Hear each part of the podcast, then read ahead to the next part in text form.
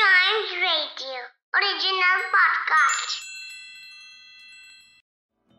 तो जी, मुझे बचपन से ही ना मूवीज़ देखने का बहुत ज़्यादा शौक है और उनमें हॉलीवुड की मूवीज़ भी बहुत सी शामिल होती है, जैसे कि Jurassic Park Armageddon Superman one of my favourite मतलब हाई ग्राफिक्स वाली साईफाई मूवीज़ में बहुत मज़ा आता था और ऐसे में कुछ मूवीज़ मुझे इंस्पायर भी करती थी, लेकिन मुझे ऐसा लगता है कि इन्हीं मूवीज़ से नासा भी इंस्पायर हो गया है, और अगले साल नासा एक बड़ा ही धमाल एक्सपेरिमेंट करने वाला है जो किसी मूवी से कम नहीं होगा।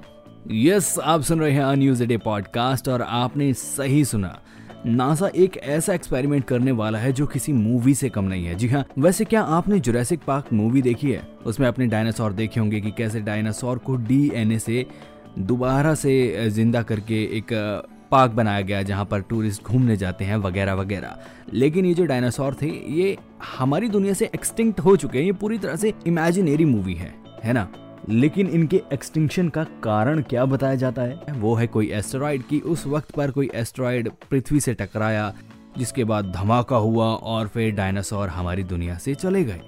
लेकिन इसका ये मतलब नहीं है कि हमारे ऊपर से खतरा टल चुका है। जी हाँ मतलब कभी भी फ्यूचर में कोई एस्ट्रॉयड अगर गलती से भटकता हुआ हमारी तरफ़ आ गया तो तो उसके लिए नासा अब एक एक्सपेरिमेंट करने जा रहा है अगले साल और उसमें वो एक स्पेस क्राफ्ट को एक एस्ट्रॉयड से टकराकर उसकी डायरेक्शन बदलने या फिर उसको डिस्ट्रॉय करने की कोशिश करने वाले हैं।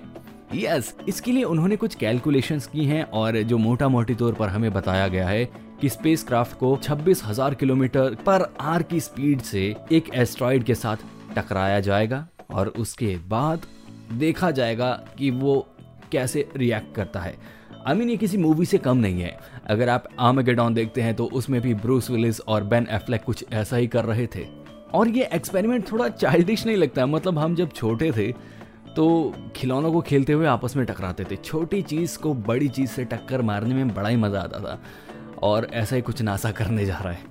तो मतलब मॉरल ऑफ़ द स्टोरी यही है कि आप चाहे कितने बड़े क्यों ना हो जाएँ, दिल बच्चा रहता ही है।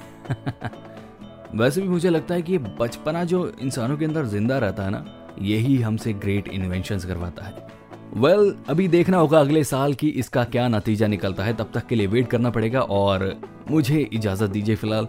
ये था अन्यूज डे पॉडकास्ट उम्मीद करता हूँ कि आपको पसंद आया है। एंड यस yes, जुड़े रहने के लिए please do like share and subscribe to a news a day